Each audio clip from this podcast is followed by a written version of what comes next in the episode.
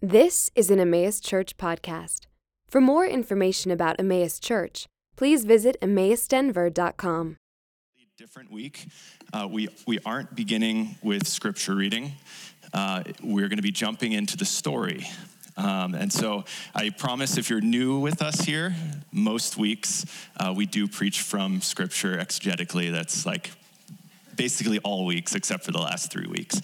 Um, and so, yeah, so if you've if you've been with us for the last few weeks, um, you will have. Or I guess a couple of months, you'll have noticed that we've been talking a lot about the story. Uh, we've been throwing up symbols, uh, which I think we can have up there in a second. Yeah, so these six symbols, and we've been kind of pulling them into all different things from sermons to our uh, annual members meeting. Um, and so we, we are launching a, a, new series, which is the, the, true, the, the true story of the world, where we're going to be looking at God's story. So we, we will unpack these over the next two weeks. Um, and so maybe maybe you're wondering why does the story matter? I mean, we all we all know what stories are in general, um, but but why does this story matter? You know, we we all believe some kind of meta narrative or story or something that shapes how we view the world. Maybe it's, it's the lens we view the world through. And the stories that we believe tell us who we are and, and our purpose. And it's, it's not hard to find stories in our world, right? Whether that's a book someone has published that explains, you know, why the West has dominated the geopolitical sphere, you know, or whether it's politics and different news sources having different lenses. So when they report on the same story, it looks different because their lens is different, their, their story is different. And so we, we're all very familiar with this, but, but we want to be shaped by God's story. We don't want to be shaped by our, our world story, but by the story that, that God has given us uh, in His Word. Because, right, our story tells us who we are and our purpose. And so, what, what God has done, uh, who He is, what He has done, you know, that defines who we are and then what we do. And so, this is, this is not something new. I mean, you can pick up any theological book basically, and they have some version of the story. Uh, theologians have attempted to write God's grand narrative many times, right? And that can be anything from a, book that we went through in the intensive, which was Vos's Biblical Theology, where it spends like whole chapters discussing maybe a paragraph of scripture, trying to summarize and explain that, to something like a children's book, uh, like Kevin DeYoung's The Biggest Story, which maybe spends like a, a sentence trying to summarize entire books and hundreds of years of human history. Um, you know, similarly, when, when Jesus explained the kingdom, most of the time he used parables, he used stories to try to communicate what the kingdom was like to his audience.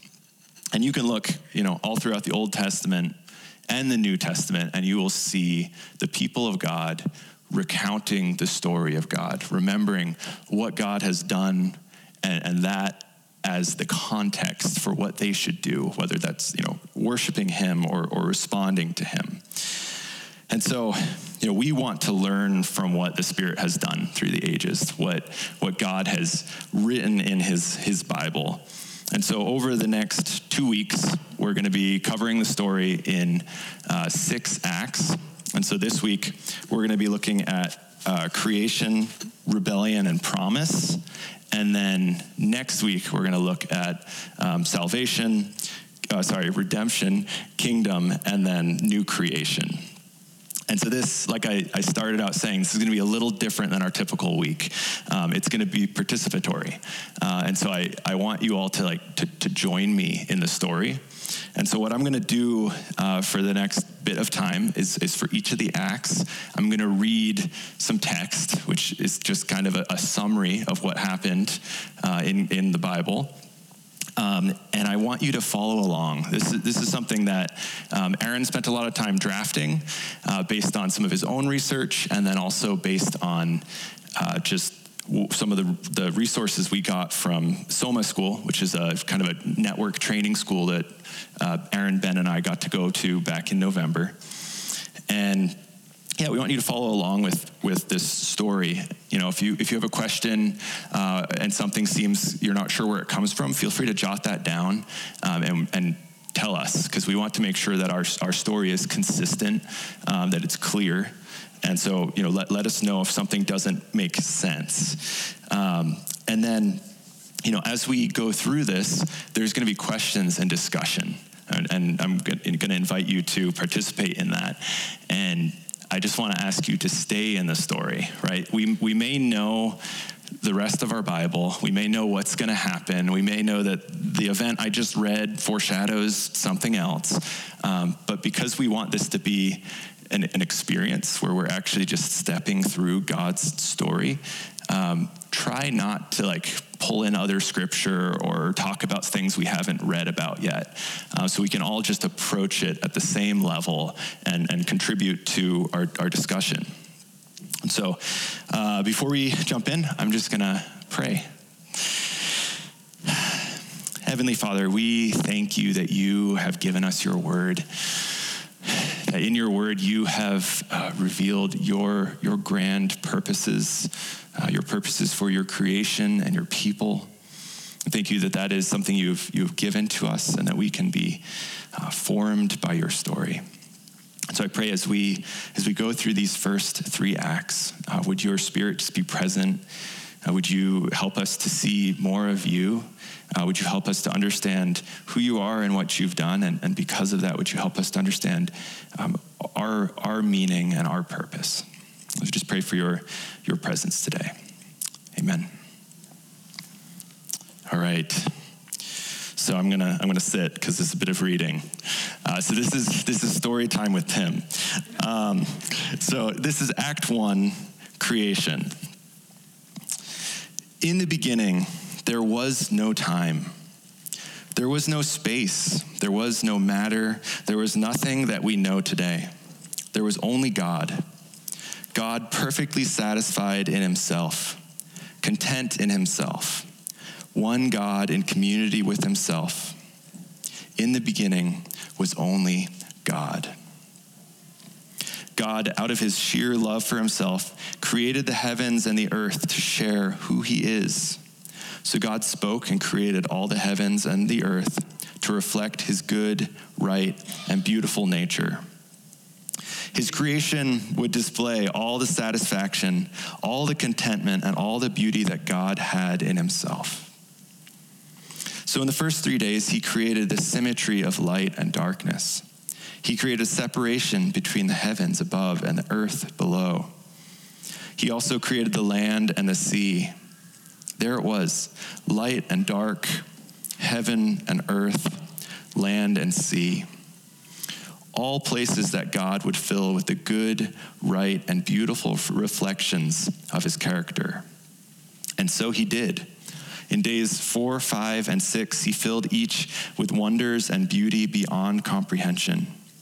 He spoke vegetation, plants, and fruit trees into existence, beautiful displays of his good character, all wonderful elements of his creation that provide for creatures yet to be created. All this was good, right, and beautiful. Then he spoke galaxies, stars, nebula, black holes into existence, things with wonder and beauty beyond our comprehension.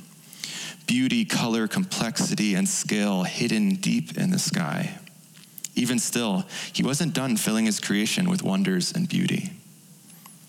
He spoke living creatures into existence every kind of fish, animal, insect, and bird thousands upon thousands, millions of creatures with all sorts of beauty and diversity, everything you could imagine and more. All of this, all of these things would display the good, beautiful, and right character of the God who created them. Now, his creation was good, but it was not yet very good. God determined to make a creature that would display his image and his character like nothing else he had yet created. God on the sixth day wanted something more than a creature that revealed the good, right, and beautiful nature of God. God wanted a creature created in his very image and likeness, who would not, not just be in relationship with God, but would continue his work. God wanted a creature who would continue to spread his image across the entire globe and in a way similar to God himself. This creature would create more good, right, and beautiful. Amen. So God created man and woman, both out of what he had already created and out of the very Spirit of God. Now, man and woman would spread the good, right, and beautiful image and likeness of God through all creation. Not only would they spread God's image, but they would work and keep. They would cultivate God's creation to show more and more of the good, right, and beautiful character of the God who created them. Man and woman, the exclamation point of God's creation. The only creatures made with the Spirit of God and the only creatures who could spread God's image and likeness through the world, and the only creature tasked to cultivate, work, and keep God's creation to bring about more and more of the good, right, and beautiful out of the things that God spoke into existence. After six days of creation, God set aside a special day, a seventh day, for man and woman to enjoy the presence of God in a special garden called Eden this garden was special because it was where the God of heaven met with his creatures on earth.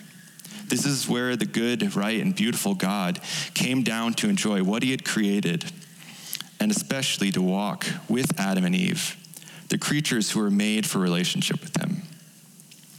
This garden was also special because it had two special trees. As Adam and Eve worked the garden and spread the image of God across the entire world, one tree was a reward that included an even greater experience of the good, right, and beautiful God. Another tree would lead to something much different. So, what does this story tell us about God? And so, feel free to respond. A, a couple words is fine, a sentence is fine. Um, and just a reminder to stay in what we've read so far in God's creation. So, yes, what, what does this story tell us about God? God did great, and we got to do better. right he he created man and woman to continue his work right to continue spreading god's good right and beautiful image throughout his creation mm-hmm. it, it tells us a lot about his character mm-hmm. Mm-hmm. Yeah. Yeah. so many different types of things. Yeah.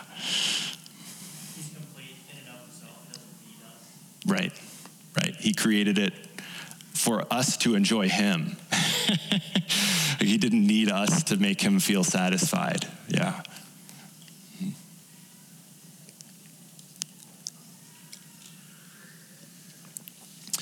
What does this story tell you about God's creation?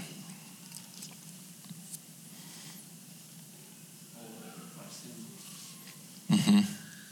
Yeah. There's a built-in purpose or teleology. Can you say it again? There's a built-in purpose or teleology. Mm-hmm. Yeah. Yeah. Everything has like a, a, a reason and a way that it reflects God and is balanced for His His glory. Yeah.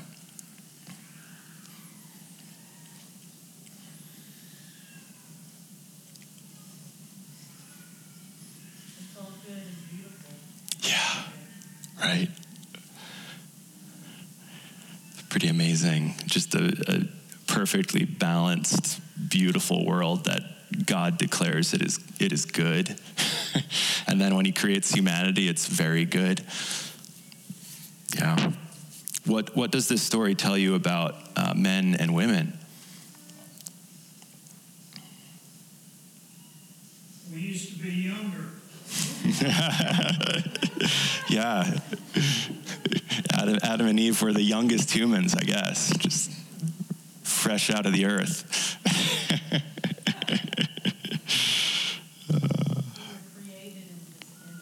mm-hmm. Yeah. Man and woman were created in God's image. Mm-hmm. Yeah. yeah, God gave man and woman a, a purpose. And I, I, think you know, all the creatures had some kind of purpose, but like we had a purpose that was the same as God's purpose in creation in a way, right? For us to, to continue to cultivate and to spread his goodness and not just not just reflect it, but but you know, spread it across the earth. Yeah. hmm Yeah, right. We're, we're created for community with each other and with God. We see that in the garden, right? There, God is dwelling with his people. Mhm. Yeah.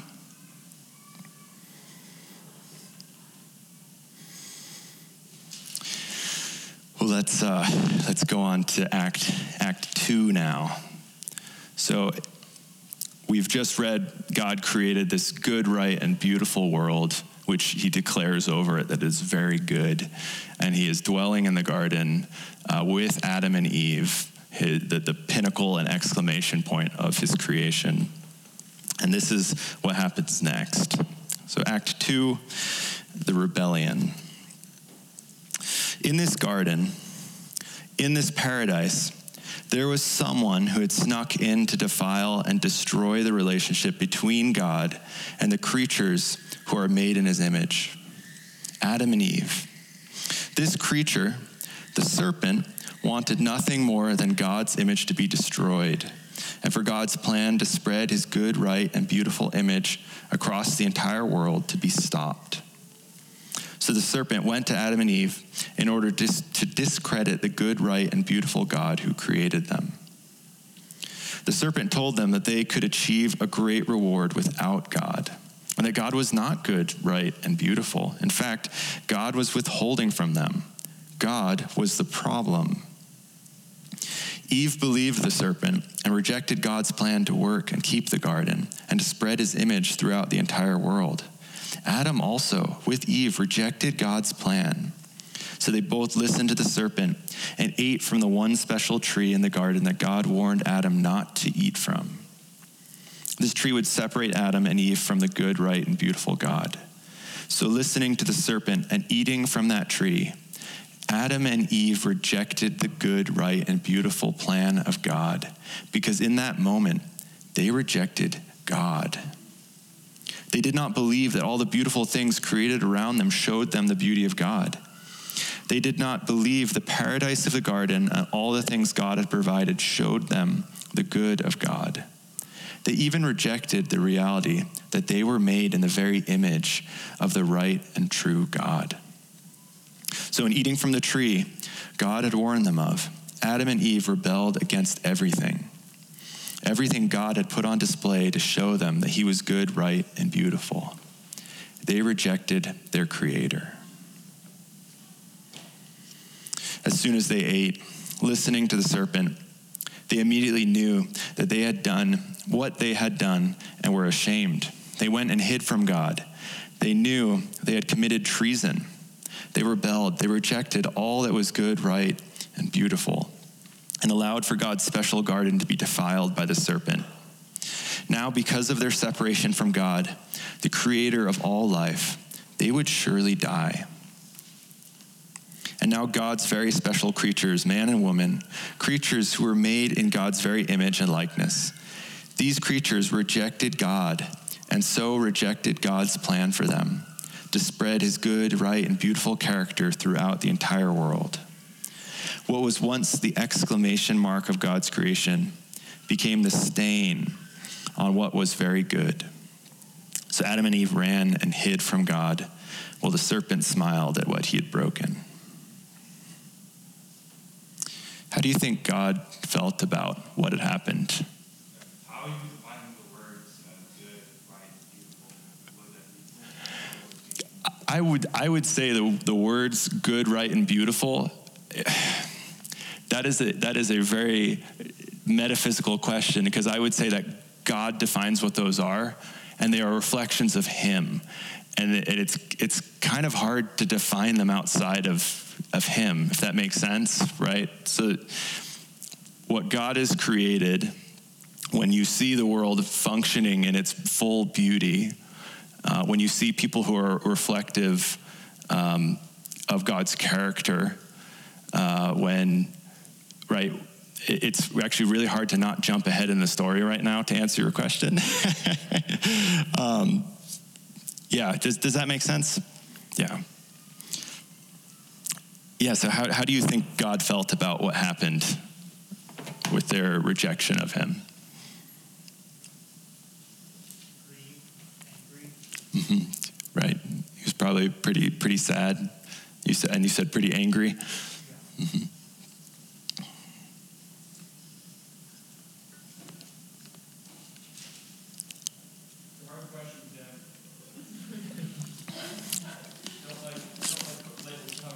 Yeah, it's hard to assign uh, emotions to the all all satisfied good God of creation. Wouldn't have to say though that since he's all knowing, he anticipated it, right. the creation story, the self redemption. Mhm. We have it. I I think there's a sadness to it. Yes. I think there was some anticipation about who we were. Right. As we read God's story, we know that this is a story that He crafted and is, is sovereignly in control of. He did, it was not a surprise that they ate of the fruit, um, even even if He is saddened by it. Yeah. kind of like a parent who really loves their child but knows that like at some point your kid's gonna do something dumb or like yeah just like have an emotion like you haven't seen yet and you're like I know that at some point this kid's like gonna do this thing Right. kids are Yeah. there's like a disappointment in that but also like well, I kind of thought Right. That was kind of inevitable to God, like a like a parent watching a child. Yeah. Yeah. And also, like, I don't think, I just read through chapter three, like, I don't know if it ascribes any emotion Mhm. to God chapter three, so I don't know if you could actually, like, Right. ascribe those emotions to him. hmm Yeah. Well, I I think about um, Jesus when he arrived at Lazarus' tomb. Mhm. It says that he wept like he was sad, and even though like he knew that immediately afterwards he was going to raise Lazarus from the dead, Mhm. the sadness he felt in, in the fact that there's death, like death of his friend, or like just death in creation. Like, I can imagine like Jesus. Yeah. Good point. Good point, Ben. you you yeah, I think you may have missed that part. Yeah. yeah. Can I throw another wrench in there? Yeah, yeah. And this is another wrench for me. So when I hear that uh, Eve ate the apple first and then Adam ate Mhm. it, I don't think Adam ate it, and this is just conjecture, I don't think he ate it because he was actually deceived by Mhm. uh, the serpent. I think he ate it because he saw the state of, uh, of Eve, Mm, and that he loved Eve and he wanted to continue to be with her. So mm, mhm. I always wonder, because I know it said when I we were not supposed to go, that, that Adam was not deceived, the Mhm. woman was deceived. Right. So I always hold that in the back of my mind when I'm thinking about that. Right. And so you could say, right, so Eve was deceived by the serpent, but Adam knowingly sinned. So whether that was, yes, out of, out of love for Eve and wanting to be with her, or out of just blatant rebellion against God. Yes, you said this, and I know the serpent's wrong, but I'm going to do this anyway. Yeah. Which, how often do we do that? yeah, Gene? It's not to note that uh, Eve and Adam established the fact that it's a lot easier for a snake to uh, trick a man through the lady.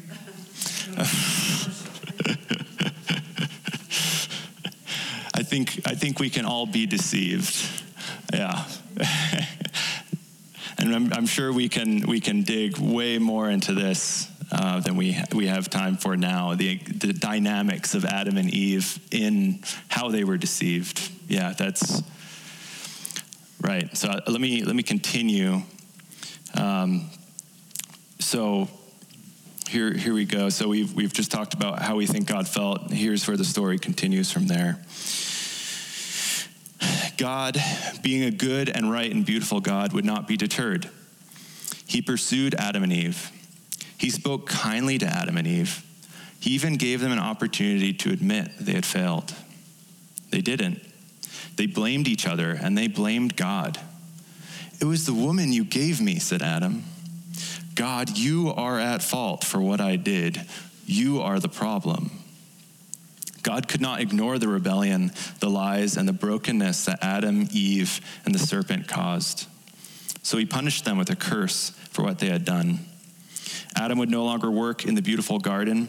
He would work difficult ground that he, that he would return to in his death. Eve would still be able to create, other, create others made in God's image, but now this process would be very painful. Even the relationship between Adam and Eve would be broken because of the rebellion against God. The serpent would also be cursed, but his curse had something different. The serpent would have his head crushed by someone the woman would create. There would be a man who would be harmed by the serpent, but would destroy the serpent. This curse had something else in it. This curse had a glimmer of hope in what seemed like an impossible situation. But that's for another part of the story. Because Adam and Eve allowed God's special garden to be defiled, because they allowed the serpent in and rebelled against God's good plan to spread his image throughout the whole world through Adam and Eve, because of this, God cast everyone out of the garden. Now, when Adam and Eve looked up to Eden, there was a flaming sword guarding the entrance to the garden. No one could enter into the special presence of God unless they passed through the flaming sword. Even as God cast Adam and Eve out of the garden, he still loved his special creatures made in his image and likeness. So he clothed them to cover their shame. He clothed them so that they would not have to hide. He killed animals for them to provide this clothing. Even while Adam and Eve rejected God, he was still providing. He was still good, right, and beautiful. What, what does the rebellion tell us about God? He's just. He can't tolerate sin. Right? He's just. He said what the result would be of their sin, and then the result of their sin was what he said. yeah. hmm Yeah, he's merciful. Yeah, Keel? What?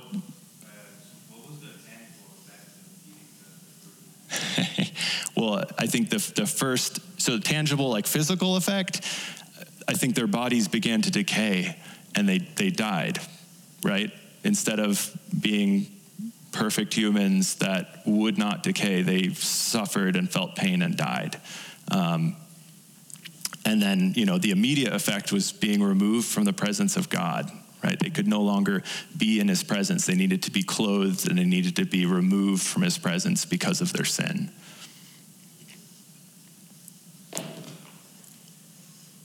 think uh, Paul also reveals about God just that he, uh, that he, you know, wants our, our love to be real, not just a compulsion, but something that we choose. Mm-hmm. The, the ability for us to choose not him reveals that it, it is a that it is something that uh, Yeah, he left he left the tree there as an option so that they could reject him.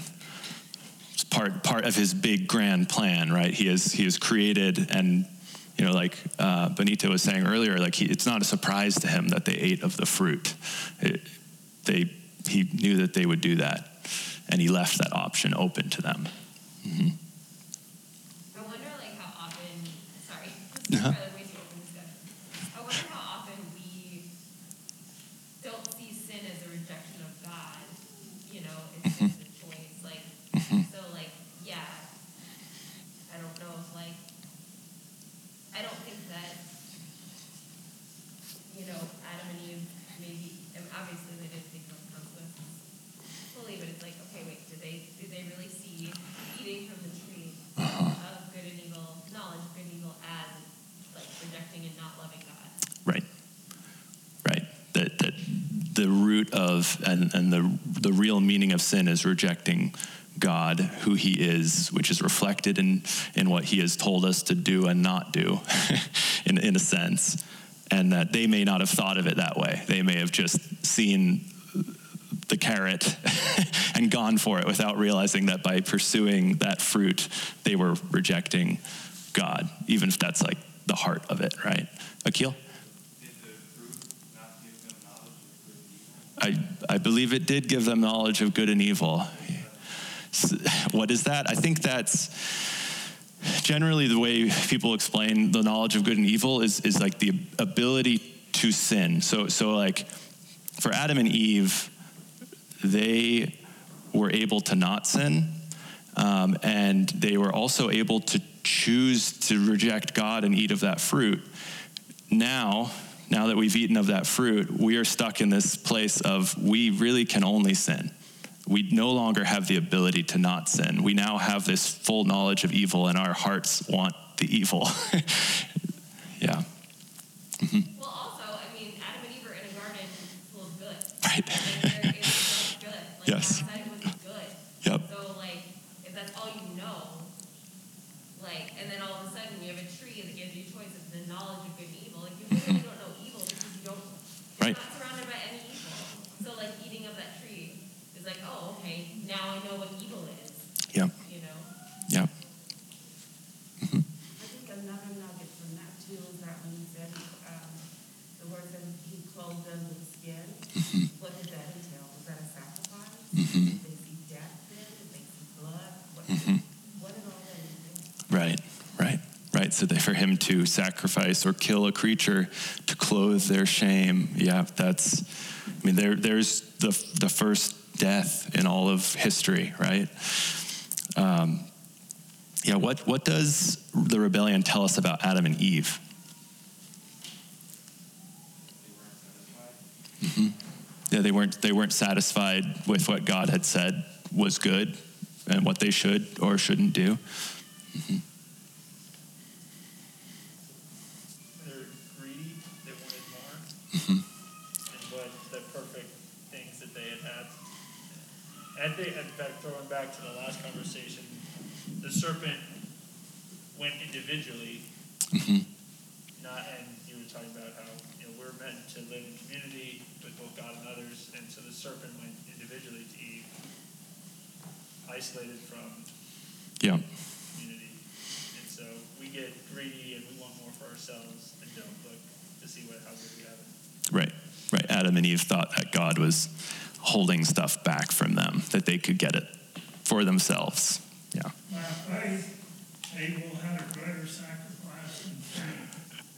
We don't know about Abel yet. we'll find out about him in like a minute. We Abel, bro. They still weren't stripped of their status and purpose in creation. It just became a lot more excruciating. hmm right.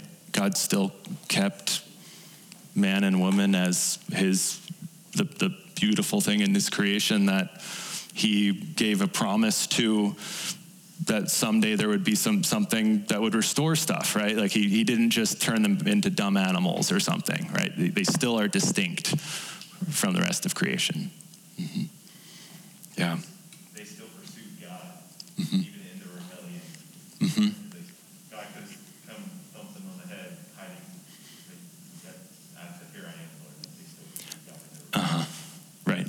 Right. Even though they hid, they then still responded and and, and like spoke with him and allow he cl- clothed them and yeah, yeah. Instead of just their destruction immediately. yeah. Well, let's uh, let's go on to the third act.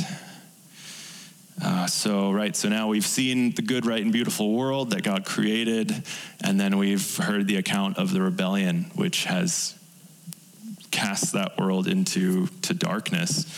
And so let's see what continues from there. So, this is Act 3, uh, which is the promise.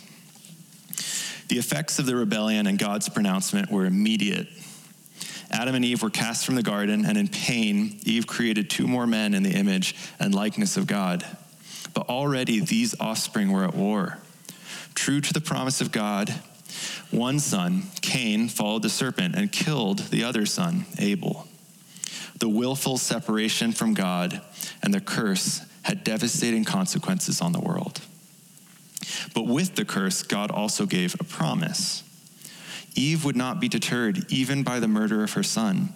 She knew the promise that one of her sons would crush the serpent, so she worshiped God when he appointed her another son like he promised. She called him Seth, meaning appointed. Her faith in what God promised was strong. And through Seth and his offspring, that glimmer of hope was kept, and the details of the promise would grow. But the devastation of the rebellion continued to grow as well. Men and women all over the globe quickly spiraled into following the serpent. Rejecting God, otherwise known as sin, became the norm as death and destruction spread. From the very core of these creatures, made in God's image, God's special creatures, only desired to rebel and reject God. God grieved the downward spiral and destruction that was being caused in his creation. Everywhere, the good, right, and beautiful nature of God was being destroyed and defiled. God had no choice but to destroy these humans who continued to reject him and his plan for creation. So he brought a worldwide flood to destroy all of humanity. But God, in his love, rescued one of the offspring of Eve, Noah, along with his family. God did this in order to stay true to his promise to Adam and Eve, and so that the serpent could not escape God's promise to destroy him. Destroying the serpent was one thing, but with men and women rejecting God, how would God continue his plan for his special creatures to spread the good, right, and beautiful character of God over the entire world? How could God restore the relationship with his creatures who only wanted to rebel? These answers would come as God revealed more of his promise through time. But with Noah, God made the promise to not flood his whole creation again. God also gave good laws to keep death and destruction from spreading like before. But none of this seemed to fix the rebellion or restore what God had intended from the beginning. After many generations passed, God pursued another family, like he pursued Adam and Eve when they hid. God came down and walked with Abraham and Sarah. God's presence finally began to bring new details of the promise that would bring hope to a world stuck in rebellion. God promised Abraham and Sarah that from them would come an entire nation. More than that, God promised that one from the lineage of Eve through Abraham and Sarah would do even more than crush the head of the serpent. God promised that their nation offspring would bless the entire world, bringing the good, right, and beautiful to all those around them. God's promise to Abraham and Sarah started to sound more and more like what God had intended from the beginning. Like God had promised, the families that came from Abraham and Sarah grew into an entire nation. This nation was called Israel. But there was a problem. This entire nation was trapped as slaves to an evil king, a king that, like the serpent, only wanted to destroy God's relationship with those who were made in his image. This king hated the promised nation of Israel. The king hated the idea of Israel spreading the good, right, and beautiful across the entire world. It seemed like once again the serpent was smiling because the promise that God made to Abraham and Sarah that their nation offspring would bring the good, right, and beautiful to the entire world was not going to happen. At the same time, even the nation of Israel, the people that came from Abraham and Sarah, continued to rebel and reject the plan of God. Israel, like Adam and Eve before them, seemed to be rejecting God and listening to the serpent. After hundreds of years of slavery, suffering, and rebellion, it seemed like all hope was lost. The details of God's promise grew but nothing seemed to change. At this point, what have we learned about the promises of God? Still intact. Mm-hmm. Right? We had a had a flood. We had, and yet someone was preserved. And then hundreds of years later, God renews this promise to these distant relatives of Eve Mm-hmm. The promise is still intact. He uses us despite our flaws. Like even though we're throwing wrenches into the plan, he's mm-hmm. still going to use us, mm-hmm. no matter you know. You can't throw enough wrenches in it to stop it, right? Right. He's still going to use our flaws. Use us even though we're flawed. Right. Yep. God is faithful in His promises. Mm-hmm. Yeah, yeah. God has God has remained faithful from what He promised to Adam and Eve.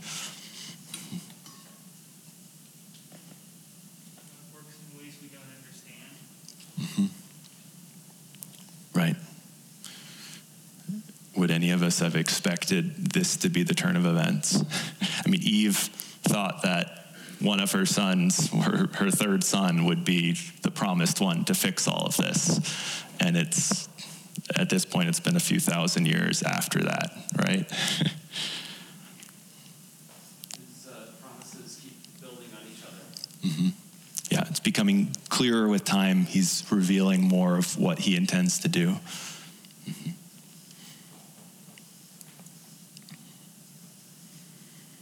Uh, what do these promises, sorry, what do these promise details teach us about God, about sin, and about the rebellion?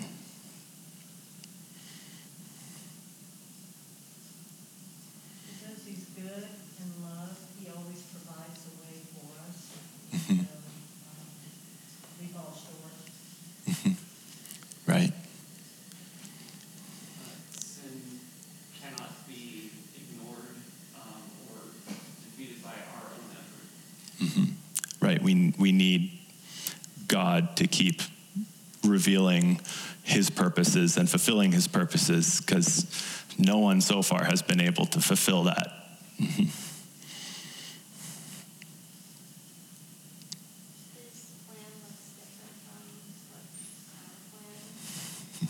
Right. not, not how you would have written the story. yeah. Let me, let me continue because there's still, still more in this act. Just when all seemed lost, God appointed one to crush the head of the evil king who was enslaving Israel. God brought Moses, an appointed child in the lineage of Eve and Sarah, to rescue Israel from their rebellion and crush the head of the evil king and those who followed them. Finally, hope for rescue from everything that was broken in the world burst through in ways that had never happened before. God came down and used his power to rescue the very people who were rebelling against him. God came down and did something very special with his people. Through Moses, this appointed one, God joined himself to Israel with a covenant to restore what was broken from the beginning. The covenant was an undeserved agreement made by God in order to restore what was broken and see Israel spread the good, right, and beautiful character of God to the entire world. It would seem God's plan for his creation was beginning to take shape. This covenant was very important because it did two things. Not only did it provide a way to restore the relationship that was broken with God and those made in his image, but it also gave the people good rules or direction so that they could spread the good, right, and beautiful again throughout the world. Finally, through Moses, this one appointed by God, God's plan to spread his beautiful character through people made in his image, finally, this plan would begin to take place. The rebellion would be undone, and God would be present again with his people in his special place, just like the garden. The serpent must have been worried because finally one would come for his head. After this covenant was made by God with Moses and Israel, another was appointed to lead the people and destroy those who were with the serpent. His name was David. Like the evil king Moses destroyed, David destroyed another leader named Goliath. Goliath was also with the serpent and hated Israel and God's covenant with Israel. But David crushed his head with a stone. When Goliath died, David and Israel began to spread the good, right, and beautiful more and more. Enemies were falling. God was present with his people in a new special place, like the garden, but called the promised land. Because of this appointed one, David, and this covenant with God, it would seem that the promise made to Adam and Eve and Abraham and Sarah was beginning to come true. God was restoring what was broken from the very beginning. However, the effects of the rebellion ran deep. Both men God appointed and made a covenant with, David and Moses. They also rebelled against God. Moses disobeyed, and David did the unspeakable. He raped a woman and murdered her husband. Because of the rebellion of the leaders, the people of Israel split, fought each other, and completely disregarded the covenant God had made with them.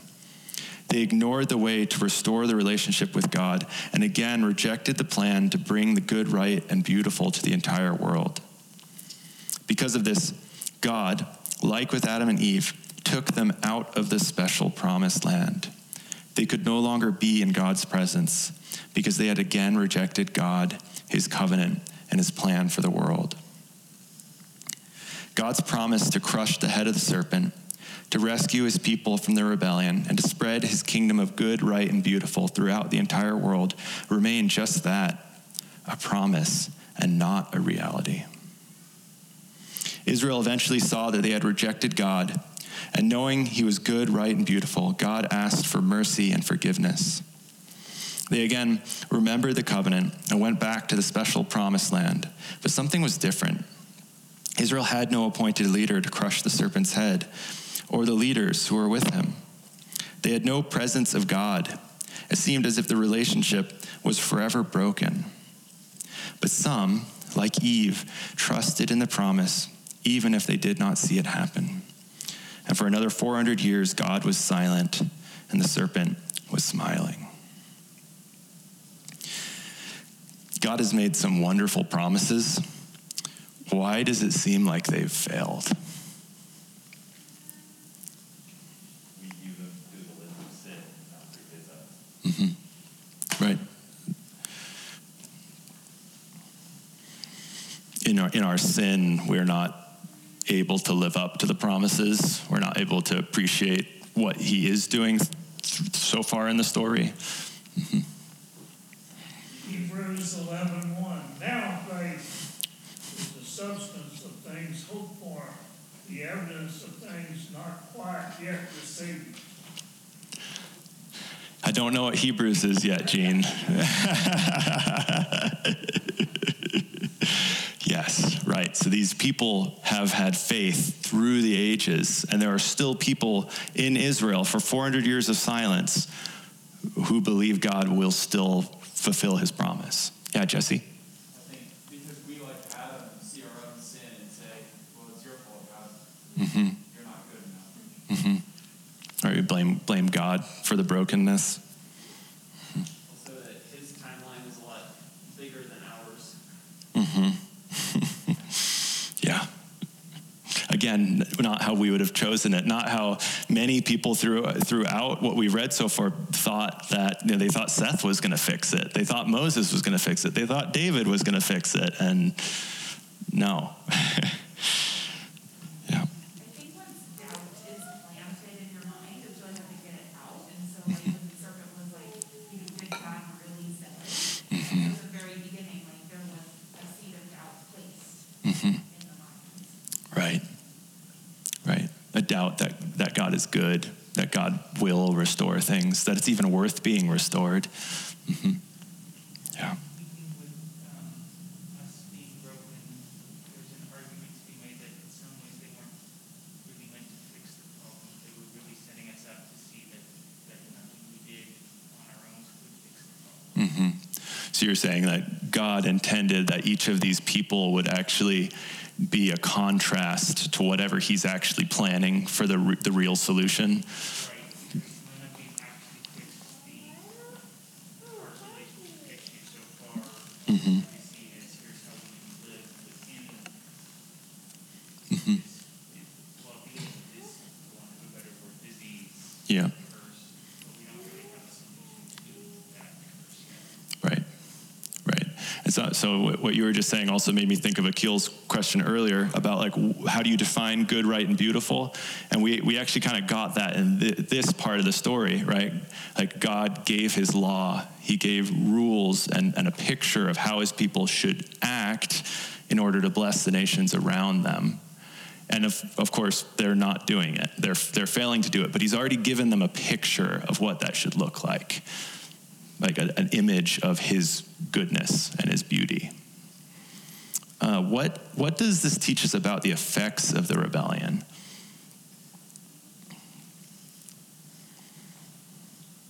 They're all encompassing. hmm Right, that everything is affected, everyone is affected.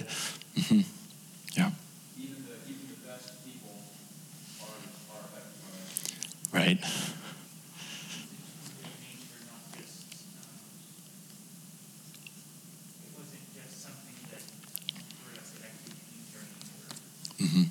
Right. It was it was deeper than just one a one action. It was a change to our very being. Right.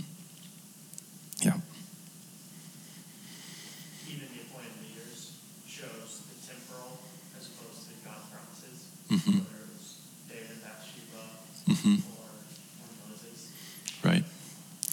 Right. Yeah. Mo- David and Moses both ended up being ruled by, in the moment, the thing that they wanted versus what God had promised and, and would do. hmm Yeah. Yeah. What What would it look like for God's promises to be fulfilled?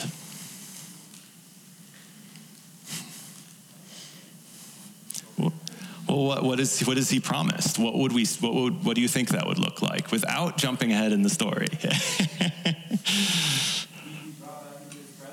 uh huh. Yeah, we'd be in God's presence, like in the garden.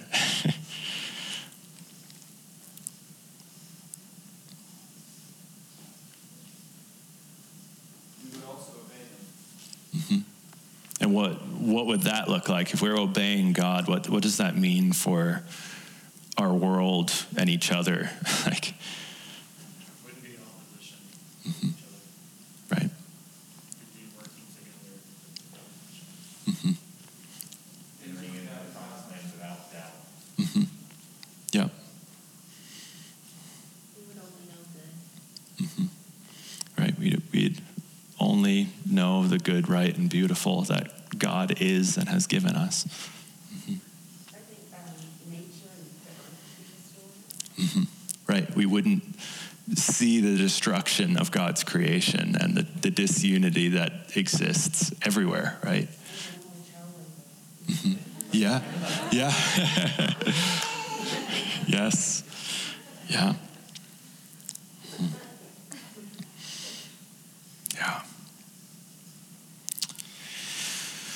Right. We'd see relationships restored. We would be in God's presence. Our relationship with Him would be restored.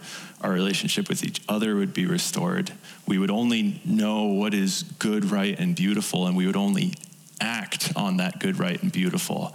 Like, what a crazy, beautiful thing that God promised to His people Israel that they would do. And yet, this is this is a hard place to stop. This is where we're stopping this week. Just these first three acts. At this point, God has made all of these promises, and they seem to have, have failed. And that's yeah. What? Like, are they all separate promises? They're all they're all pieces of the same promise. Yeah. Because otherwise, it seems like the story, Mm-hmm. like that little, is like forward arrow. Mhm. What's the next thing? Yeah. Oh yeah, it's up there. Perfect. Yeah, really, Yeah. Like the story is like down arrow X forward X forward X forward X forward Yeah. X forward, and then the. You know. Yeah. Like, Yep. So it's one building promise, which started with this teeny seed to Adam and Eve of someday the serpent will be crushed. And then kind of grew into, hey, you're going to be a nation and you're going to bless the other nations of the world. And then with David, you know, you're going to sit forever on my throne. And like there, there's all of these things that God is adding and adding texture and detail to the promise. You could say the same promise that he implied to Adam and Eve from the beginning. Mm-hmm. I have a. Yeah. But isn't the ultimate promise is to be with him? and to So, so it is one promise on a continuum, right? Yes. Yep. Yep. So the same the same promise, and we're just learning more about what that truly means, and it's looking more and more like what they had in the garden in the beginning, in a, in a lot of ways, right? To actually be with God and be like Him and to spread His beauty. Mhm.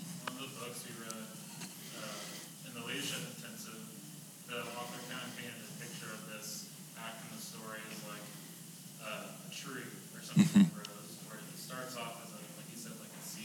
Mhm. the more it grows, like you understand more what that plant is.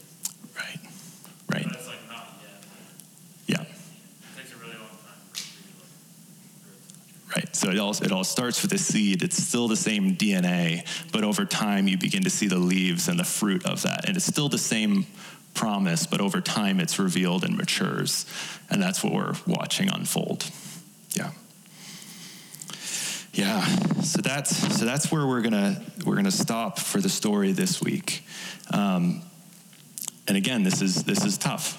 We we haven't seen the promises fulfilled yet in where we are. but next week we're to come back and we're to go through the next three acts, right? So like Arwen is talking about, we've, we've gone through these first three. So we have the down arrow, which is creation, God descending to us and creating the world and being with his people. Then we have the X, which is rebellion, man rejecting God. And then we have the promise, which is the forward arrow, that God is slowly revealing what he intends to do and he's calling a people his own and he is sending you know leaders and messengers who give us hints or contrasts to what he who he will actually send to crush the serpent. And that's that's what we've been doing today. And what now i think we all probably know the rest of the story. And so as we end for today we, we do know that this next act, the fourth act, that Jesus came, that God did send one to crush the serpent. And Jesus came, he lived, he died, and he was resurrected in victory over the serpent, over sin, over death. And that after rising from the dead, Jesus called a people his own. He called the church to be his kingdom, to be his, his people and his messengers to the world to spread his good, right, and beautiful self. and he gave us his spirit. And so that's what this, the fifth act, forward arrow, is the kingdom and the sending of his church, you know, throughout the world. And now we eagerly await the day that one day we have this down arrow, um, God comes back to be with us. We have a, a, new creation, all things restored and, and even escalated better than they were in the first place for his glory and, and us as his people. And so, well, it, well, the story ends in a tough place. We, we do know what happens, and we will be digging into that next week. Um, so, yeah, I'm to I'm gonna pray to, to close out this week, and then we'll, we'll move into communion. Heavenly Father, we thank you that you have given us your word. God, that you have shown us your intentions in creating us to be your people. Um, God, that you were, were patient uh, and gracious in our rebellion, that you, you promised and have pursued people and have continued to point forward to a, a great hope um, that you will provide. And God, that we, we do know the rest. We do know uh, of Jesus, of your Son, and of, of what you have done. And we, we do know that you have sent us and given us your Spirit and that you will come again. And so I pray that we would be people who are formed by this story. God, would we know what you are doing? And because of that, would we live in your story and, and find delight in you? Uh, just pray that you would be with us uh, the rest of this day and, and go with us this week. Amen.